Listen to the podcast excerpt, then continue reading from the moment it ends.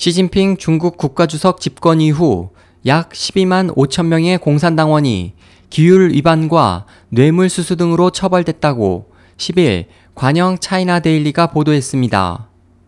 신문은 지난 8일부터 11일까지 베이징에서 개최된 공산당과 세계 대화회 2015 포럼에서 공산당 중앙기율 검사위가 발표한 내용을 인용해 이같이 전하고 처벌 건수 중 9만 4천 건은 부패 공무원과 연관됐다고 밝혔습니다.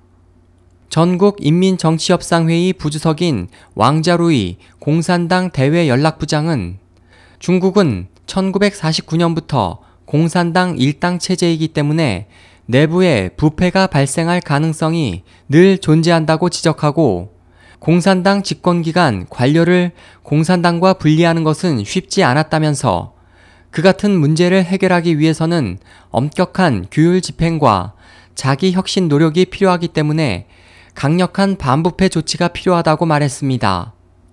시진핑 정부가 지난 18차 전국 대표대회 이래 관료들의 관료주의와 관행, 향락과 사치 풍조 근절을 계속 강조해온 가운데 앞서 당국은 해외로 달아난 고위 부패 혐의자 체포를 위한 여우 사냥과 관련해 국외 도피 경제사범 100인 명단을 발표하기도 했습니다.